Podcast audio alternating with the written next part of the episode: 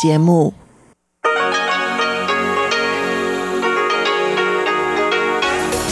В эфире Международное радио Тайваня. Здравствуйте, дорогие друзья! Вы слушаете Международное радио Тайваня в студии у микрофона Чечена Кулар. Сегодня 26 апреля, понедельник, а это значит, что в ближайшее время на волнах МРТ вы услышите выпуск главных новостей этого дня и тематические передачи. Передачу Анны Бабковой «Вкусные истории», мою передачу «Сделано на Тайване», передачу Ивана Юмина «Хит-парад МРТ» и повтор передачи Лили У «Учим китайский». Оставайтесь с нами.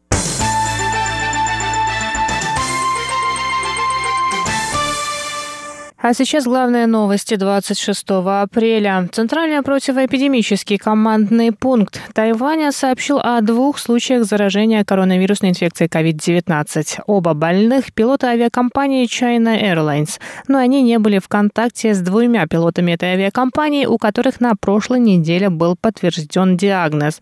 Один из новых пациентов вернулся из поездки в США 9 апреля.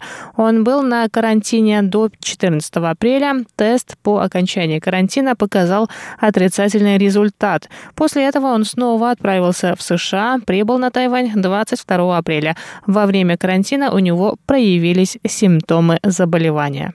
Второй пилот вернулся из США 10 апреля. До 15 апреля он был на карантине. До сдачи теста симптомы не проявлялись. Больной сообщил только об ухудшении аппетита. Министр здравоохранения Чен Ши Джун также сказал, что 26 апреля было зарегистрировано два завозных случая COVID-19. Общее число зарегистрированных случаев на Тайване достигло 1104.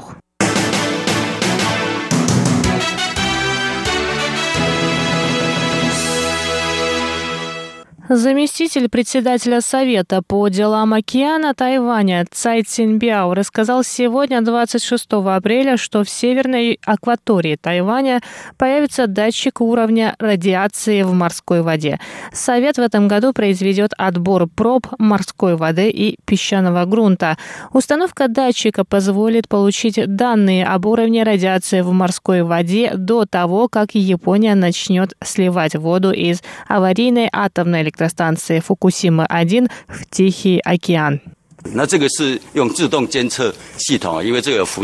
Мы будем использовать автоматическую систему мониторинга, так как это связано с радиацией, поэтому мы установим первую на Тайване автоматическую станцию, которая будет передавать данные в режиме реального времени. Эти данные покажут уровень радиации в воде до сброса воды с атомной электростанции, позволят обнаружить радиационное загрязнение в воде и станут основанием для результатов, полученных согласно вычислительной модели.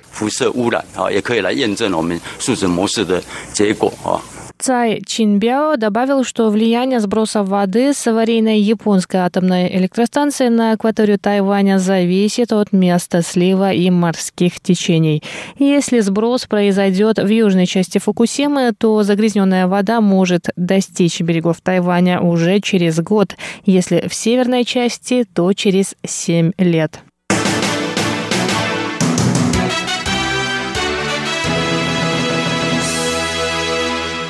Заместитель министра иностранных дел Китайской республики Тайваня Тянь Джунгуан сообщил сегодня, 26 апреля, что Министерство иностранных дел потребовало от Японии включения Тайваня в работу исследовательской группы Международного агентства по атомной энергии. Специальная группа МАГАТЭ планирует изучить возможные последствия слива с аварийной атомной электростанции Фукусима-1 в Тихий океан. Ранее правительство Японии заявило о намерении начать начать сброс очищенной воды с атомной электростанции Фукусима-1 через два года. Замминистра Тянь Джунгуан рассказал, что Тайвань неоднократно выражал протесты против действий японских властей. В этот раз было выдвинуто требование включить тайваньских специалистов в исследовательскую группу МАГАТЭ.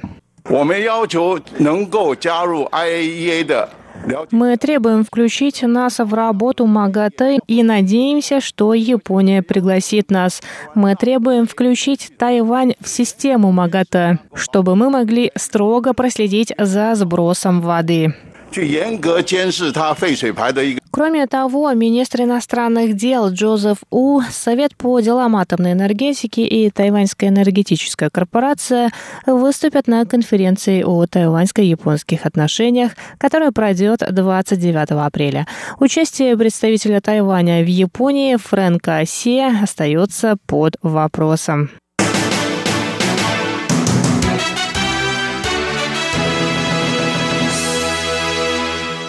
Министр транспорта и коммуникации Китайской республики Тайвань Ван Го Цай сообщил 25 апреля о грядущей реструктуризации тайваньского управления железных дорог.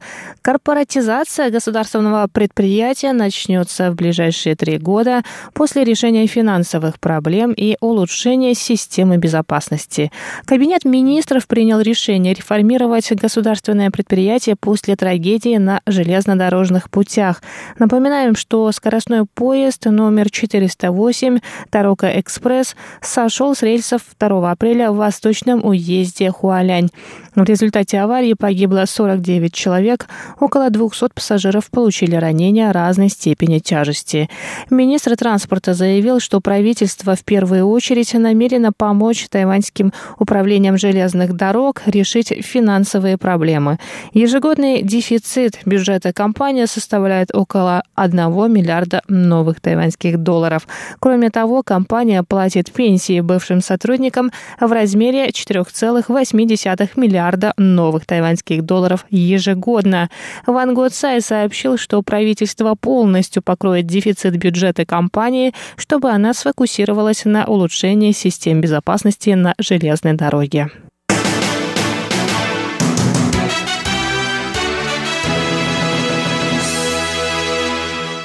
Президент Китайской республики Тайваня Цай Инвэнь приняла участие вчера, 25 апреля, в официальном открытии метро в Тайджуне. Цай заявила, что в этот день исполнилась мечта жителей крупнейшего города центральной части Тайваня.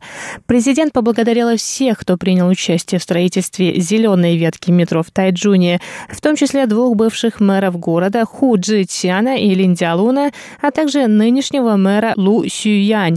Цай Инвэнь добавила, что линию линию метро в Тайджуне в будущем достроят до уезда Джанхуа. Зеленая ветка метро в Тайджуне составляет 16,71 километра в длину и состоит из 18 станций. Продолжительность поездки по этой ветке составляет 32 минуты. Новости 26 апреля